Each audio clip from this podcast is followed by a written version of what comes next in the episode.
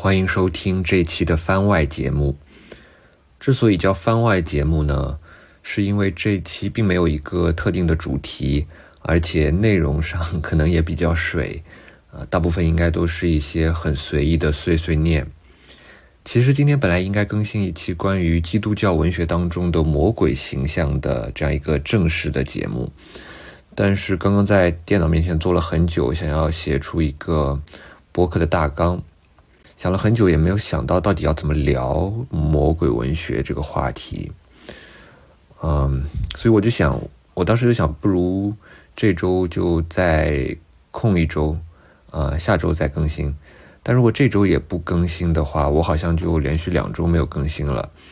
那对我来说，拖更的时间就有点太长了。所以我想，不如就先录一期番外节目，说一点乱七八糟的废话。这样也算是更新了一期节目了。这周我大部分的休闲时间都用来刷《重启人生》这个剧了。呃，现在也看完这部剧了，正在努力补刷笨蛋节奏编剧的其他一些剧，比方说《架空》《O.L. 日记》等等。笨蛋节奏的剧基本上都都非常对我的胃口。小宇宙上也已经有很多播客做过关于《重启人生》的节目了。所以我也不打算正经八百的去聊重启人生了，呃，就趁这个番外的机会，随便说一说我的一点点观后感吧。重启人生是一个重生剧，那安藤英在剧里面饰演的主人公马美呢，就一遍一遍的重新经历自己的人生。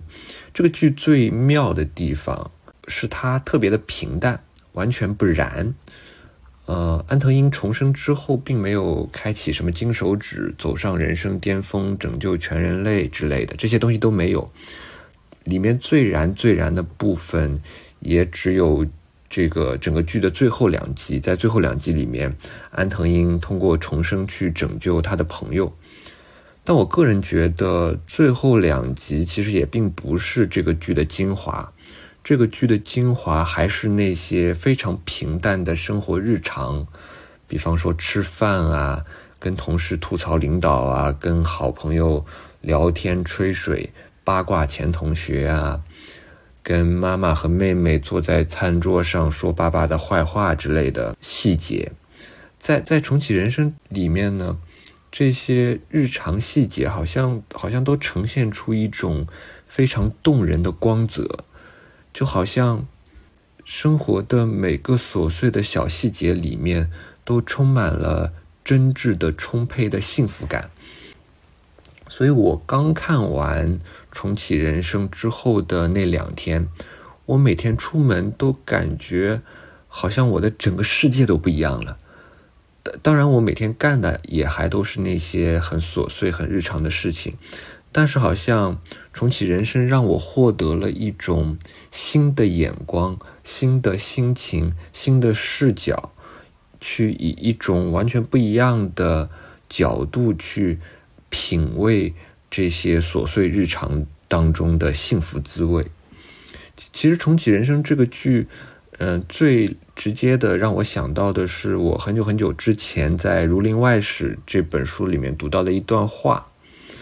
呃，在《儒林外史》的第二十九回里面呢，就写到杜慎卿他们去爬山。呃，杜慎卿就是《儒林外史》这本书里面一个呃风流名士类型的人物啊。那第二十九回里面有一段是这么写的，他就写到，呃，我来读一下原文啊。杜慎卿等三人坐了半日，日色已经西斜，只见两个挑粪桶的挑了两担空桶。歇在山上，这一个拍那一个肩头道：“兄弟，今日的货已经卖完了，我和你到永宁泉吃一壶水，回来再到雨花台看看落照。”杜慎卿笑道：“真乃菜永酒保，都有六朝烟水气，一点也不差。”这段讲的就是杜慎卿他们在山上看到了两个挑粪工，这两个挑粪工呢已经干完了一天的活，把这个挑粪桶放在山上歇脚。那一个挑粪工就拍另外一个挑粪工的肩头，对另外一个挑粪工说：“兄弟啊，今天我们的货已经卖完了，我们等等就去吃一壶茶水，然后吃完茶，我们再去雨花台看看落日，看看夕阳吧。嗯，其实短短只有就这段就短短一两句话吧，但是我第一次看的时候，就是立刻就被击中了。我记得很多年前，那个时候知乎还比较有意思，我我还在玩知乎，我在一个回答里面就引用过《儒林外史》的这段话。我我现在忘记我回答的问题是什么问题了，呃，不过我后来收到了一个知乎用户的评论。呃，这个评论我一直截图保存的。这个评论是这样说的：呃，他说，昨天看到这个回答，出门的时候都感觉带着星辰之力。大约几分钟之后，那种感觉消失了，生活还是原来的样子，并没有什么改变。那之前是什么在打动我呢？是享受吗？我开始用另一种态度对待工作。我在工厂上班。突然就想到我在故宫修文物，会不会每一件事都有灵气？只要认真对待，我试了一下，发现还不错。我在自己贫乏的生活中找到了一种幸福的来源，有点开心。嗯，评论就是这样写的。其实我读到《儒林外史》这段话的感受和和这个知乎用户的评论里说的感受几乎是一一模一样的。就是读了这段话，好像整个世界都变了，好像生活当中的每个细节，突然都涌现出一些灵气，一些值得被认真对待、用心体会的灵气。所以，在我刚读完《儒林外史》这段话之后的相当长的一段时间里面，我的自我认同其实都是《儒林外史》里面所描写的这两个挑粪工。呃，而且它里面提到的雨花台什么地方也都是南京的地点嘛，我自己又是南京人，所以就特别特别有代入感。但是这两年呢，我好像逐渐失去了，或者说我好像逐渐离那种挑粪工的自我认同越来越远了，总是在忙这个忙那个，就忽略了生活里面很多值得用心体会的小小细节吧。但是看了《重启人生》之后呢？我感觉自己好像又变回了那个挑粪工，好像我又有能力去在日常细节中去体会出那种充沛的快乐了。不过话说回来，我可能其实还不如那两个挑粪工啊，因为他们会去永宁泉喝茶，去雨花台看落照，这种事情对我来说，嗯，还是太过高雅了。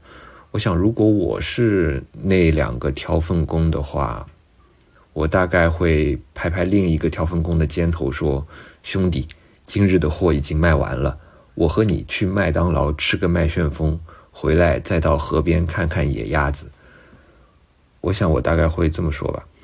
呃，不过虽然虽然听上去没有《儒林外史》原版里面描写的挑粪工说的话那么酷吧。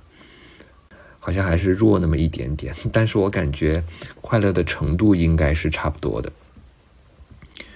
呃，其实重启人生还有很多很多有意思的地方，比方说在这个剧里面呢，呃，安藤英有一世是在剧里面做公务员，他当时有一个公务员同事，这个同事叫做河口女士或者河口小姐。后来主角就发现这个河口女士呢。其实也在不断的重启人生，而且她已经重生了八九次了，而且他每次重生都是以完全一模一样的方式去重复他第一次的人生轨迹，也就是说，这个河口以同样的方式活了八九辈子。呃，而河口女士之所以不愿意改变，是因为她觉得自己第一世就已经活得很不错了，所以她就想不断的重复第一世就可以了。其实，在剧里面呢，安藤英的每一世重生基本上也都是在大致重复之前的路线。比方说，安藤英非常珍惜和另外两个闺蜜的友谊，所以她每一次重生，她都要努力的和她们重新去做朋友。这就很像是尼采的永恒轮回学说。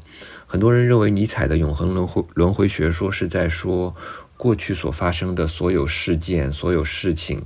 都会以完全一样的方式在未来不断重复的发生，所以时间就好像是一个圆环一样在不断的循环。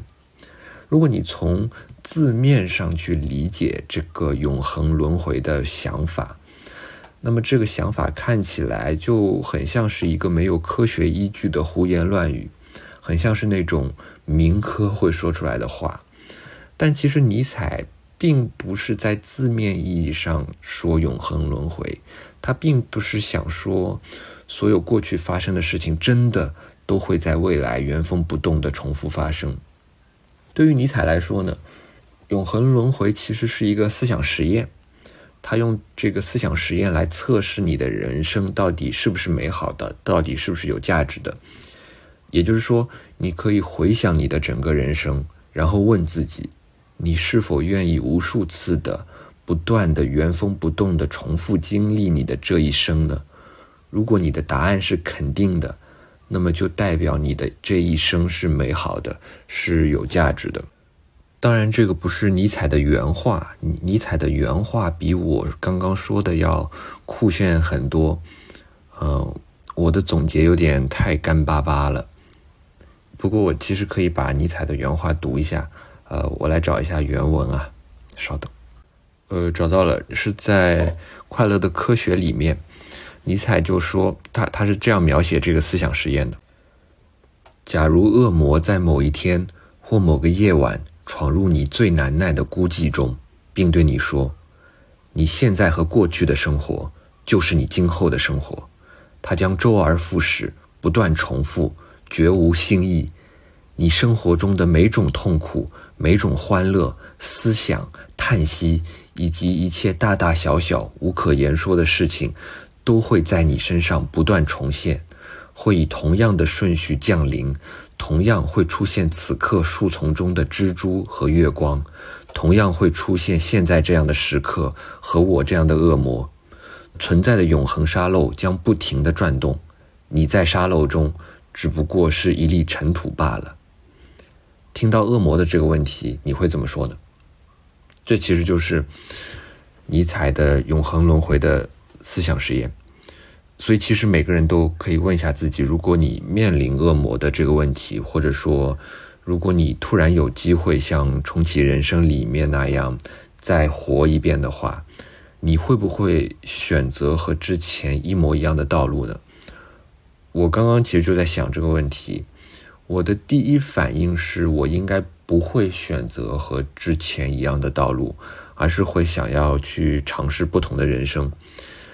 但是呢，好像就意味着我在此生所爱的那些人，我和他们之间的羁绊都会不复存在。我所珍视的那些和他们在一起度过的美好瞬间，也都会完全从历史、从时间上被抹去，就好像从来没有发生过一样。那么问题就是，我到底愿不愿意为了这些羁绊，为了这些美好瞬间？而去重新重复经历生活当中的其他痛苦、其他叹息和一切大大小小无可言说、无无可奈何的事呢？我感觉我好像还是愿意的吧。所以这么看来，呃，《重启人生》这个剧真的特别尼采。呃，对于尼采来说呢，一个对人生持有积极肯定态度的人，他是会愿意。一遍一遍的永恒重复自己人生当中的一切细节、一切事件的，所以我想，如果你让尼采在重启人生这个剧里面去选一个角色来扮演的话，我想尼采应该会选择扮演河口小姐吧。呃，说实话，这还蛮符合我心目当中的尼采形象的。那重启人生就聊完了，可能。或许可以顺带再聊一下我本来想聊的魔鬼文学吧。当然，我完全没有准备好应该怎么聊这个话题。最主要的原因就是魔鬼文学这个话题涉及的内容、涉及的面太广泛太多了。比方说，但丁的《神曲》里面就直接描写过撒旦。呃，米尔顿的《失乐园》的主角之一也是撒旦。再比方说，歌德的《浮士德》，或者，呃，更早之前的莎士比亚时期的马洛写的《浮士德博士》的悲剧，里面也都有这个魔鬼的角色，就是梅菲斯特。呃，那更晚近一些的小说，比方说布尔加科夫的《大师和玛格丽特》里面的撒旦，也特别特别的有魅力。啊，另外当然就是最近的一些作品，比方说尼尔盖曼的《好兆头》之类的，里面也有恶魔的形象。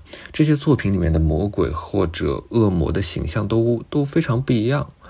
呃，而我好像也没有能力去把他们分门别类的都讨论一遍。所以我就需要选定一部作品来聊，但是我又没有下定决心到底应该聊哪一部作品。其实呢，这些作品里面我最喜欢的是米尔顿的《失乐园》，因为我觉得米尔顿非常清楚地意识到，在基督教的世界图景当中，唯一的英雄只能是撒旦。呃，我我这里说的英雄是那种。呃，荷马史诗或者希腊悲剧意义上的英雄啊，为为什么这么说呢？我们可以想象一下，典型的古希腊意义上的英雄是什么样的？比方说，索福克勒斯笔下的俄狄浦斯王，或者安提戈涅，或者荷马史诗里面的呃阿基里斯，这些英雄的共同点就是，他们都拥有某种高贵的德性。但是呢，他们又注定有一个悲剧的命运。英雄们会试图用自己的高贵德性去抗衡命运，但这种抗衡又必然以失败告终。比方说，俄狄浦斯王，我们一开始就知道俄狄浦斯会杀父娶母。俄狄浦斯呢，他也试图凭借自己的德性去战胜这个命运，但是最终。他的所作所为却恰恰实现了这个命运，这种德性和命运之间的注定以失败告终的抗争，对于一个英雄来说是至关重要的。德性与命运的对峙，既凸显了英雄们的高贵品性，又凸显了他们身上的悲剧性特征。所以，一个英雄要能够成为英雄，就必须要有德性。而且呢，他还必须要凭借这个德性去抗衡命运，而这种抗衡又注定失败。呃，在基督教的世界图景里面呢，唯一能够满足这两个条件的，就是撒旦。因为在基督教的图景里面，所有的德性都来源于全知全能全善的上帝，但上帝自己。不能够是英雄，因为上帝安排了所有的命运，所以上帝不可能和命运抗衡，所以上帝不能是英雄。呃，除了上帝之外呢，耶稣基督也不能是英雄，是因为根据三位一体的学说，耶耶稣本身就是上帝，两者只是在位格上有所不同而已。除此之外呢，基督徒也不可能是悲剧英雄，因为他们需要服从上帝，他们不无法抗衡上帝。所以，这种命运与德性的抗衡，在基督徒身上也无法存在。那非基督徒或者异教徒，他们就更不可能是悲剧英雄。他们虽然不服从上帝的命运，但是呢，他们因为是异教徒，所以是没有德性的。而而唯一既有德性又能够抗衡命运的存在，就是撒旦。因为撒旦是堕落天使，他曾经是天使。所以呢，他有那种来自于上帝的高贵德德性，但是呢，又因为他堕落了，所以他反抗上帝，反抗命运。所以只有在撒旦身上，好像才能够同时存在这种德性与命运的对峙。但其实严格来说，撒旦的这个英雄形象也是不能够成立的，因为在荷马史诗和希腊悲剧里面的命运。它最大的特征就是无常，命运是无常的，而不是善良的，不是理性的。所以在荷马史诗和希腊悲剧里面，德性和命运之间是存在真正的对峙的。但是呢，在基督教里面呢，命运完全是由上帝安排的，而上帝是全善的，所以命运也是全善的，命运也是理性的。因此，在德性和命运之间。是不可能有真正的对峙的，呃，因为任何与上帝所安排的命运相抗衡的人，他们都不可能有德性，因为上帝是全善的，所以你与上帝抗衡，你就只能是纯纯粹的恶。所以按照这个逻辑，撒旦其实就不可能是英雄，而只能是纯粹邪恶的恶棍。这种英雄和恶棍之间的张力，呃，我觉得在米尔顿的《失乐园》里面表现的是非常准确的。如果你去读《失乐园》，你会发现撒旦的形象非常的割裂。在前几卷当中呢，撒旦相当的有英雄气概，但是越到后面，撒旦的形象好像就越邪恶、越猥琐。其实这只是基督教逻辑的必然结果，而米尔顿他以一种非常准确的方式抓住了这种逻辑上的必然。我我觉得这一点。如果我们把米尔顿的《失乐园》和圣经里面的约约伯记进行对读、进行比较，就可以看得很清楚。约伯记里面的约伯就是一个纯粹的英雄，约伯身上没有撒旦身上的那种逻逻辑矛盾。呃，这是因为约伯记里面的上帝不是基督教后来的那种全知全能全善的理性神。约伯记里面的上帝是更早期的基督教的，呃，sorry，更早期的犹太教的上帝。这个犹太教的上帝，他不是一个理性神，而是一个暴虐的、喜怒无常的非理性神。面对一个喜怒无常的非理性神，约伯身上的那种德性就是可以成立的。在非理性神所安排的命运和德性之间可以有真正的对峙，但是呢，面对一个全善的理性神，撒旦身上的那种德性是无法成立的，因为你和一个全善的理性神相抗衡，你是不可能有德性的。所以，撒旦身上就既有那种英雄悲剧英雄的特质，又有那种恶棍的纯粹邪恶，这也使得撒旦成。至少是米尔顿笔下的撒旦成为了一个非常非常有魅力的形象。我觉得，或许我应该专门的聊一聊《失乐园》。呃，其实我最初想聊魔鬼文学这个话题，是因为我当时在看《黑暗荣荣耀》，然后我觉得《黑暗荣耀》其实可以和《失乐园》这个书进行某种对读和比较。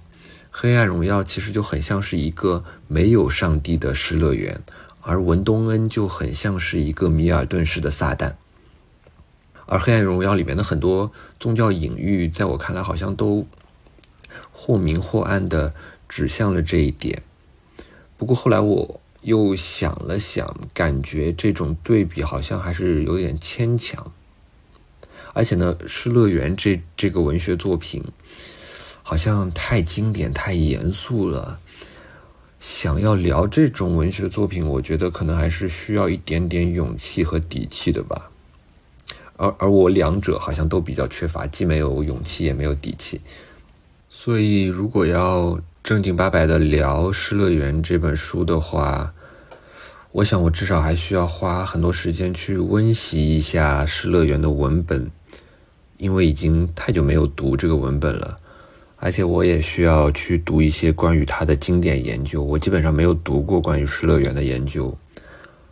呃，不过话说回来，我好像已经打着番外的旗号，已经发表了很多关于失乐园的暴论和偏见了。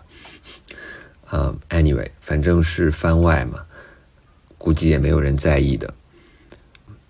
哦，对了，就是好像。